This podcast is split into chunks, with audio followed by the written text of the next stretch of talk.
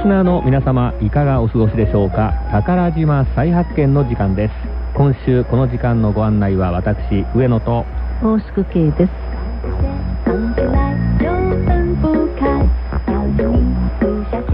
さて、宝島再発見といいますと、前半は普段は塚越アナウンサーが担当してくれているんですけれども、えー、今週は私たちふたりですね。はい、今週も最新の観光情報を紹介してまいりますので、えー、どうぞ最後までお付き合いください。はい、盛りだくさんでね、いきたいと思います。はい、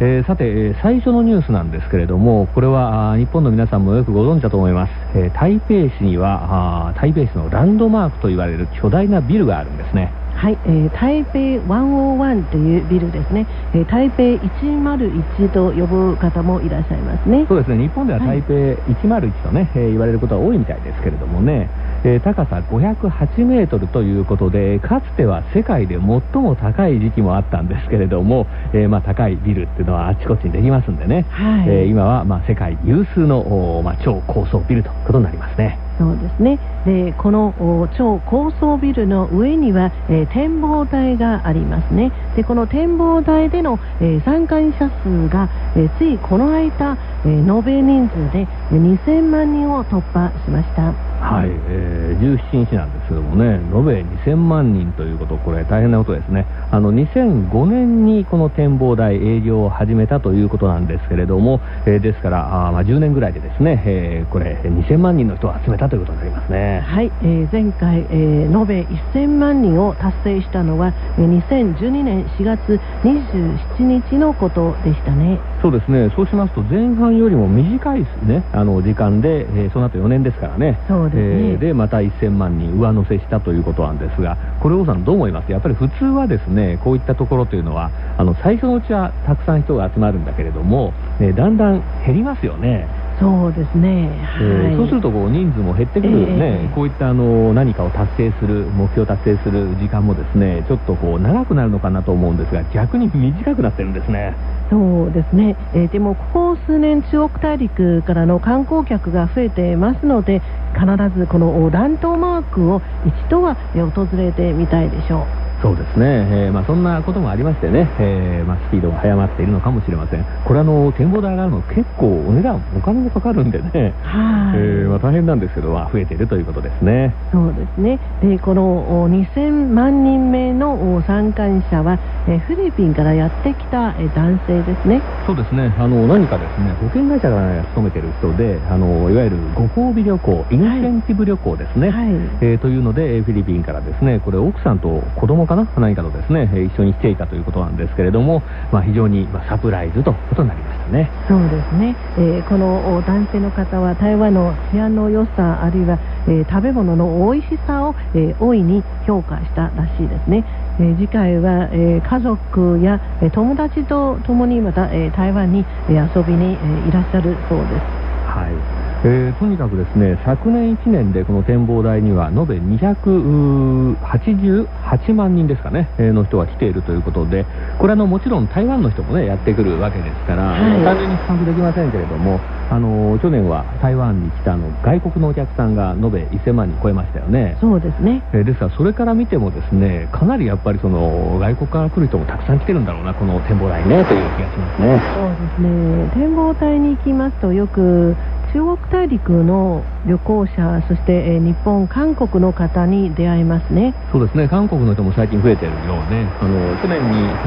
に関して言いますと、えー、これ台湾の人とですね韓国の人でまあ じゅっパーセント ぐらいをですね占めるようになったと。まあ、韓国の人もともと少なかったんですけども、だんだんだんだんこう増えてきまして、はい、えー、特に先ほどのそのにせんまんにんめがフィリピンの人だったということになりましたね。えー、そうですね、えー、ですからあの東南アジアの方もここ数年増えてるようですね。そうですね、だんだんと豊かになっているんですかね。はい、そうですね、以前台湾で就労している、えー、外国人労働者、東南アジアの方々が、えー、ほとんどだったんですけれども、ここ数年ですね、えー、例えば台北市内の、えー、新交通システム、えー、エムアールティー に乗ると東南アジアの観光客の方によく出会いますね。そうですね、日本でもねあの東南アジアの人増えてるって言いますからね、えー、そういったことはあると思います。で、台北いちまるいちの展望台、えー、延べにせんまんにんのお客さん、えー、がですね今週やってきたということでした。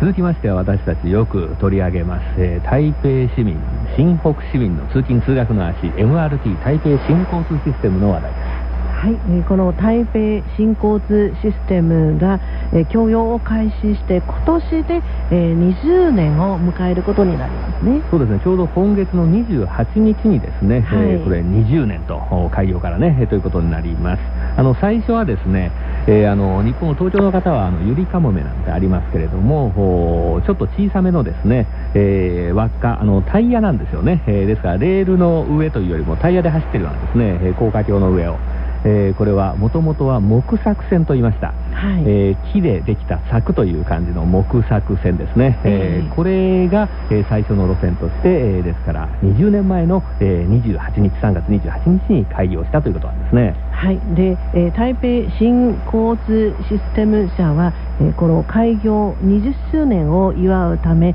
えー、今日からですね、えー、記念トークンを発売します。はい、えー、トークンというのは何だろうと思うんですけれども、えー、台北この新交通システムはですね、えー、日本の今方が電車に乗るときによく使われる、あのー、チャージできるですね、えー、アイシー が組み込まれたあ、あのー、電子乗車券ですね、えー、これで乗る人は多いんですけれども、私もそうなんですが、えー、そういったカードない人はどうやって乗るかと言いますと、いわゆる普通の切符ですよね、はい、えー、これはあのプラスチック製のですねコインの形をした切符を自動販売機で買って乗るという形になります。この切符はあのー、ですから乗り終えますと回収されるんですよね。そうですね、えー、これはつまり、えー、トークンっていうものですね。はい、でですね、これ記念トークンを出すと、まあ、にじゅっしゅうねんということですね、えー、なんですけれども、これ記念トークンでも今言いましたようにですね、これ売ってしまって取ったらですね回収されてしまうと、えー、いうことではですねちょっと記念にならないのでということで、今回は特別に、えー、これいちにち乗り放題のこのいちにち切符っていうんですかね、えー、このトークンを売り出すことにしました。はい、えー、今日さんがつじゅうくにちからごしゅう連続で毎週の土曜日のごぜんくじから、えー、特定の駅で限定販売しておりますね。はい、これはあのトークンでですね、あの普段から使われているものと同じような形のものなんですけれども、当然これ記念ですから、えー、片面にはですねにじゅっしゅうねん記念いちにち切符というですね意味の中国語が書かれているということが、あ、まあ記念トークンであるのと、あとこれ色が違うんですね。はい、えー、例えば、えー、赤、緑、そして、えー、オレンジ色と青と、えー、もう一色は、えー、ブラウンですか。そうですね、発色ですね、はい、えー、これあの普通今ですね流通してますのは青色なんですよね、えー、それなんですけれども、今回はこのごしょくのものを出すということで、これをですね今王さんが言ったですね今日これ土曜日ですよね、えー、それから来週再来週とこうごしゅう連続の土曜日になるんですけれども、えー、これ、えー、今日は何色、えー、来週は何色、えー、という形でですね限定販売するんですね。そうですね、一つ台湾のお金でひゃくごじゅうげんですね、決して安くないですね。そうですね、日本のお金でごひゃくえんぐらいですね、はい、えーえー、ただもちろんこれいちにちあの乗り放題ですからね、えー、それ元を取ることはですね乗れば乗るほどね、えー、取れるということになりますけれども、えー、ちなみにですねこれ、えー、っと今日じゅうくにちが多分ですねこの茶褐色ですがブラウンですかね、はい、えー、これを売りまして来週以降、えー、赤、緑、えー、オレンジ、青というですね順番で売っていくんだと思います。はい、えー、でどこで買おうかと申しますと、えー、台北市、えー、エムアールティー の中高復興駅、えー、忠実の中、そして、えー、親孝行の孝、あのふたつめの字を書きますね、えー、そして、えー、復興、あの震災復興の、えー、復興というにもじを書きますね。はい、えー、それからあ中山駅、中山というのは中山と書きますね、はい、えー、それから西の門と書いて正門駅、えー、それから商工南京駅、商工というのはこれ日本 の, あの地名で松江というところがありますけど、あの松江と書きますね、えー、南京というのは中央大陸にある南京の地名です、えー、商工南京駅、えー、そして、えー、もちろん台北駅、えー、このですね、えー、駅で、えー、その土曜日のくじから朝くじからですね、あの何かですねこれあの自動販売機がいっぱいあるんですけども、あのその中でその記念切符売ってますっていうポスターがね、えーはい、その自動販売機に貼られるらしいんですよ、えー、ですからそれで買ってくださいということですけども、朝くじからすぐになくなっちゃうかもしれませんね。そうですね、えー、限定販売ですので多分今から行ってももうないでしょうね、まあ、今日のはね、えー、ですね、ですからね今度来週の土曜日にまた朝から早起きして頑張ってもらいたいということになります。はい。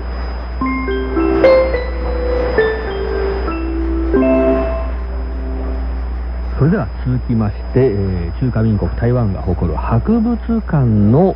ニュースです。はい、えー、国立故宮博物院に関するニュースですね。えー、去年ですね、えー、台湾中南部の嘉義というところに国立故宮博物院の、えー、南部分院ができましたね。はい、えー、国立故宮博物院と言いますと皆さんご存知ですかね。これ台北にありましてね、はい、えー、ここにですねその、まあ、あ古代中国ごせんねんの歴史のですねさまざまな宝物がですねもう本当にあの収蔵しきれないぐらいですね展示しきれないぐらいありまして、えーまあ、大変なことになっています。数年前にはついに日本の東京それから九州ですね福岡でこれ展示会が開かれまして大変な話題になりましたよね。そうですね。で去年ですね、えー、ようやく、えー、南部の分院ですね、えー、南院が、えー、できましたね。はい、私もまだ行ったことないんですけれどもね。はい。で、えー、この南院は、えー、さんがつの、えー、末までは、えー、参観無料となっていますね。はい。これは台湾ではこういったあの方式取るんですけれども、例えばこれあの確か嘉義県の太保市というですね、えー、太いそれから保つと書くんですけれども、えー、ここにできているんですが、あのまず地元の人に見てもとかね、えー、そういったいろいろなこういったあの措置が行われまして、えー、最初のうちはその無料で公開をするということで嬉しいんですけれども、逆にその無料なんであのみんなを入れてあげるんではないんですよ。いろんなとあの制限があったりですね、あと登録をしてから行くとかね、えー、あったんですね。はい、でここでの参観は、えー、予約制となっています。でしがつから、えー、有料になりますね。はい、えー、有料ということですからこれからは誰でも入れるわけなんですが、ただそのね今のお話にありましたようにこれいちにちのですね、えー、このキャパシティとして延べごせんにんというのを一応枠をね、えー、作っているということで、えーまあ、お金を払わなきゃいけないんですけれどもその前に予約が必要だということです。はい、えー、しがつついたちからの予約ですね、えー、ネットでの予約になりますが、えー、はつかの正午、えー、じゅうにじからスタートします。はい、えー、まああのー、もうオープンして、えー、数回経ってますからね、えー、その予約で大変なことになるというのかな。あこれからは結構入れるんじゃないかと思いますが、あまあ有料ということで、えー、お一人様台湾のお金でにひゃくごじゅうえんですねいただきますよということですね。はい、でも、えー、日本の若い方、えー、もし、えー、国際学生証 アイエスアイシー カード、えー、このような、えー、学生証を、えー、持っていらっしゃれば、えー、ちょっと安くなりますね。ひゃくごじゅうげんになりますね。でもにひゃくごじゅうげんがひゃくごじゅうげんになるんですがかなり安くなるという気がしますね。はい、えー、またあのこれあの青年旅行カードですかね、えー、こういったものもあるそうで、えー、こうしたものをですね持っていらっしゃる方はですね割引になるということですので、えー、まあ予約をした上でですね、えー、このまだできたほやほやと言っていいと思います。この国立故宮博物院の南部分院ご覧いただきたいと思います。あのまだ台湾の人も行ったことは、ね、ない人いっぱいいると思いますから今行ったら多分自慢できるんじゃないかな。そうですね、今あの行くならば多分旅行者のそういうツアーに参加した方がいいと思いますね。あ、なるほどね、はい、うん、あの旅行者はですねこの枠をちゃんと取ってくれてるようなので、そうですね、うん、でそういったツアーに参加すればですね間違いなく、まあ、自分で予約したりねインターネットでやってもですね、はい、えー、入れるんじゃないかなと思います。あのちなみにですねこの台北市の国立故宮博物院で、えー、最も人気があると言われていた、えー、これは水玉白菜というですね、えー、これ玉で作られたこの白菜の形をした彫り物なんですけれども、これあの今こちらの南部分院に行ってるんじゃないですか。そうですね、はい、ですから今、えー、南院に行けばこの、えー、水玉白菜が、えー、鑑賞できますね。はい、ですからねやっぱりこの南部の方ね中南部の方にね遊びにいらっしゃる方はね、えー、ぜひこの、えー、国立故宮博物院の新しいですね南院、えー、こちらもコースに入れていただきたいと思います。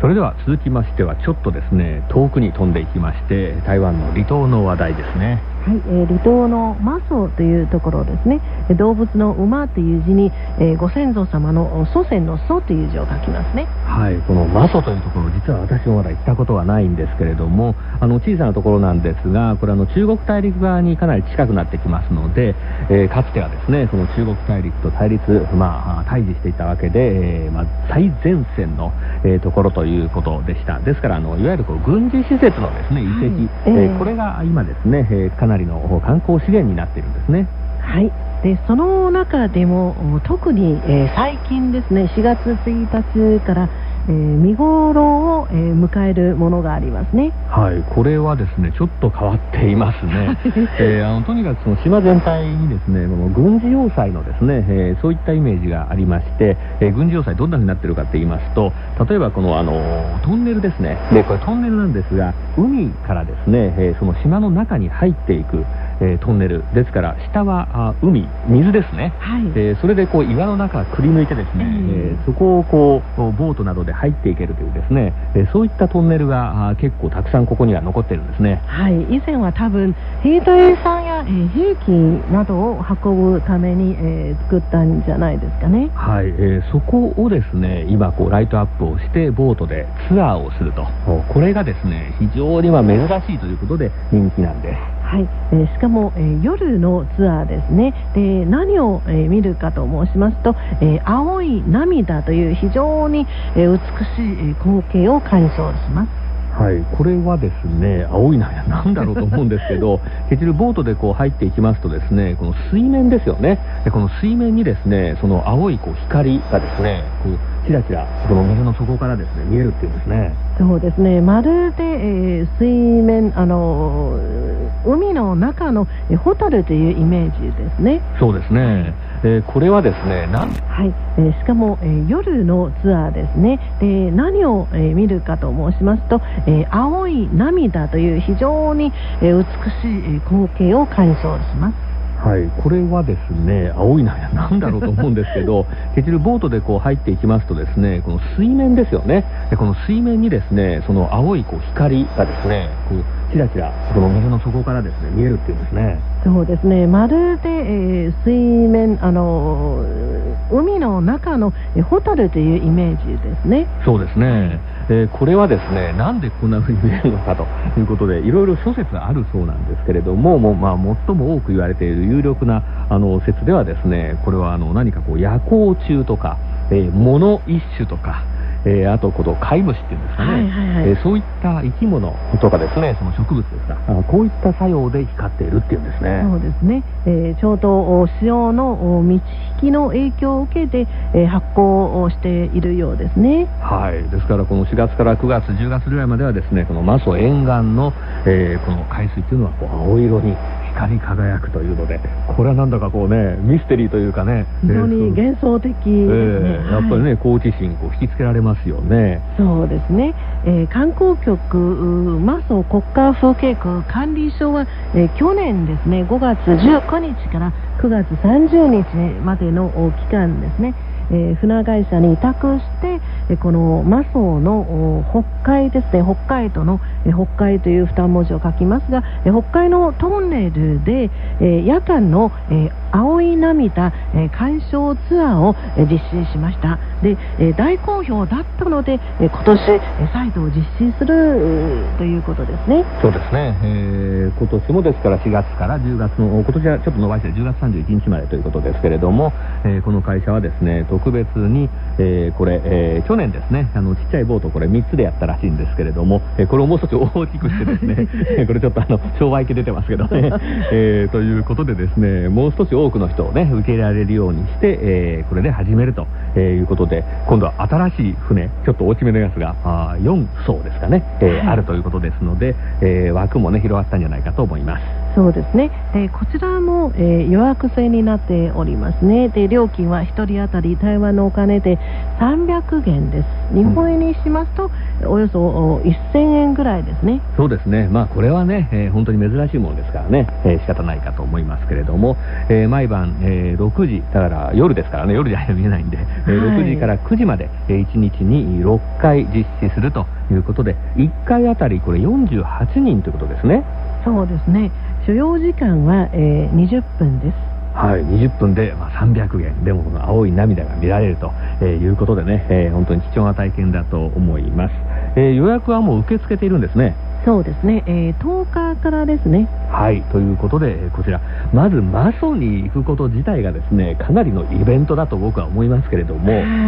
ーまあ、そこまで行ったらですね、えー、もう本当に遊びきろうということで、えー、こうした大変珍しいこれあのこの青い涙っていうのは他ではちょっと聞いたことないんで台湾でもね、そうですね、えーはい、ぜひですねこれは予約をして、えー、ご覧いただきたいと思います。そうですね。で、えー、この青い涙は、えー、トンネルの中で、えー、鑑賞できるほか、また、えー、決まった地点から遠く眺めることもできるようですよ。そうですね、なるほど。先ほどのその波打ち際ですよね、はいはいはい、あのそこにですね、えー、見えるということですからね、えー、そういった景色を見られると。でなんかこうあの決まったそのスポットがあの特定のところあるんですね。そうですね、ちゃんと記されてますね、うん、あの看板みたいなものがありまして、夜はそこ、はい、みんないっぱい集まってるんじゃないかと思いますけどね、はい、えー、マソのですね、えー、この青い涙というのもぜひご興味のある方は行ってみて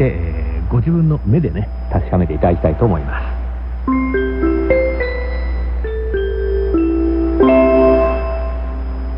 それでは続いてはお花の話題なんですが、この番組でもですね何度もご紹介しているんですが、えー、台北市では今あのカラーリリーリリーカラーですかね、はい、えー、という花のフェスティバルが行われます。始まってるんですね。はい、えー、さんがつじゅうはちにちに始まりました。で、えー、実は、えー、台湾で、えー、このカラーが楽しめるところは、えー、台北だけではないですね、えー、台北ですと、えー、筑紫港というところですね、えー、竹子孫の子、そして湖と書きますね。これは、えー、陽明山あたりにありますね。そうですね、あの水芭蕉の花みたいなですね白い花がですねこう首の長い、えー、茎の上にですねついているということで、白とあの葉っぱの緑ですね、えー、で非常に綺麗なんですけれども、この筑紫湖はそうなんですけど、これ他のところはなんかいろんな色のカラーがあるみたいですね。はい、例えば北東部の宜蘭、そして中南部の雲林と北部の新竹に行けば色とりどりのカラーが見られます。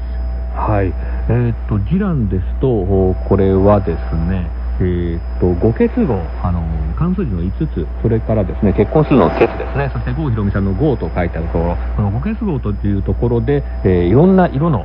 このカラーが見られるということです。はい、えー、雲林、雲に林と書きます、えー、雲林では重工村ですね、思いという字に、えー、震災復興の興、そして村と書きます。はい、ここですと何でもこれは桃色、それから白、黄色、ワインレッドのですね、えー、カラーが見られるということで、ちょっとどんなあの花になっているのか興味がありますね。そうですね、とにかくねあの春なんで花がですねあちこちで咲いてまして、例えばですねあとこれあの日本の方藤あのよく藤棚って言いますけれども、はいはいはい、藤の花、これも台湾で見られるんです。あ、これは非常に珍しいですね。多分この一箇所しかないんじゃないかと思いますが、えー、嘉義県、台湾中南部の嘉義県の梅の花の梅に山と書きます、えー、梅山郷、郷ひろみの郷ですねの、えー、瑞里というところですね、瑞穂の瑞にえ里帰りの里という字を書きますね。はい、えー、ここでですねこれも今週からですね、えー、来週の10来月のですねじゅうよっかまで、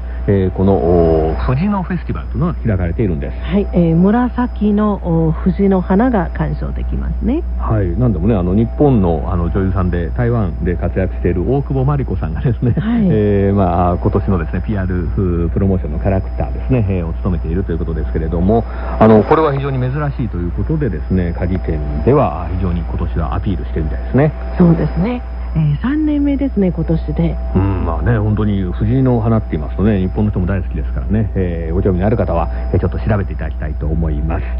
えー、そしてですね台北でも見られるし、まあ、台湾ならではといった気がするんですけども、木綿の花、あこれがですねまた評判になってますね。はい、えー、木綿の花は、えー、初夏の印ですね、えー、木綿の花が咲き誇りますと、あもう夏だなという、えー、イメージですね。はい、あのーまあ、ベテランのリスナーの方はですね、私ども台湾国際放送以前自由中国の声といいまして、えー、台北市の仁愛路というところにですねあったんですけれども、そこのですね局舎の前にですねこの木綿の花の並木があったのをよく覚えてらっしゃる方いらっしゃるかもしれません。あのとにかく花には桜のようにですねあの葉っぱが出る前に花がつくっていう木がありますよね。そうですね。この千綿の花もですね、この枯れたようなあの枝からですね、ポンポンポンポンと大きなオレンジ色のもう燃えるようなですね、はい、花が咲いて、えー、びっくりさせるような花ですよね。そうですね、えー、非常に、えー、大きなお花ですね。はい、えー、だいたい拳ぐらいの、えー、大きさですかね。もっと大きいのもありますよ。えー、なんでもこれ英雄の花、英雄花とも呼ばれてるんですね。はい、えー、と申しますのはこの、えー、木綿の花、えー、散った時に非常に、えー、勇壮ですから勇壮ととに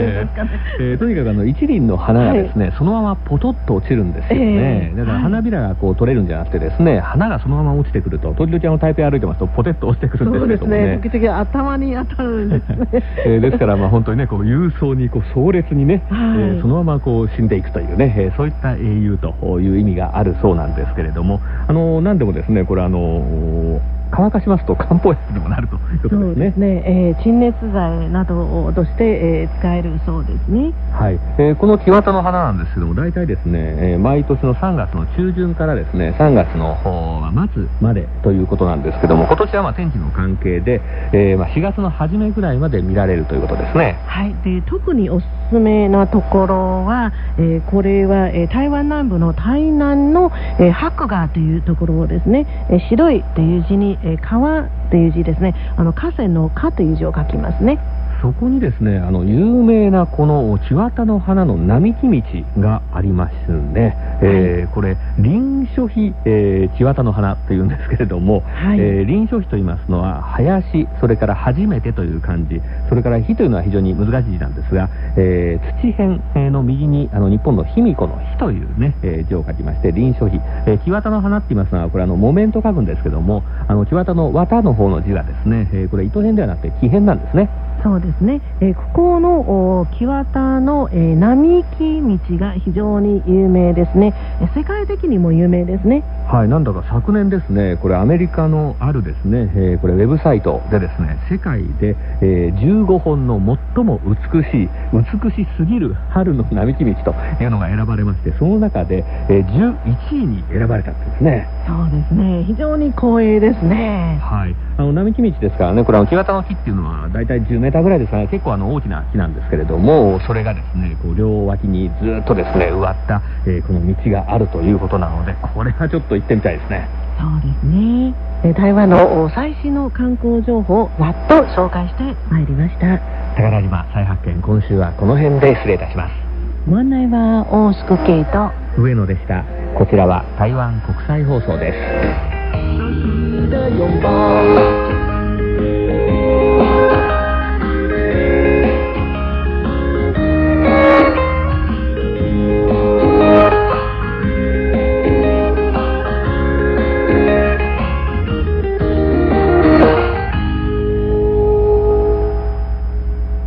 お聞きの放送は台湾国際放送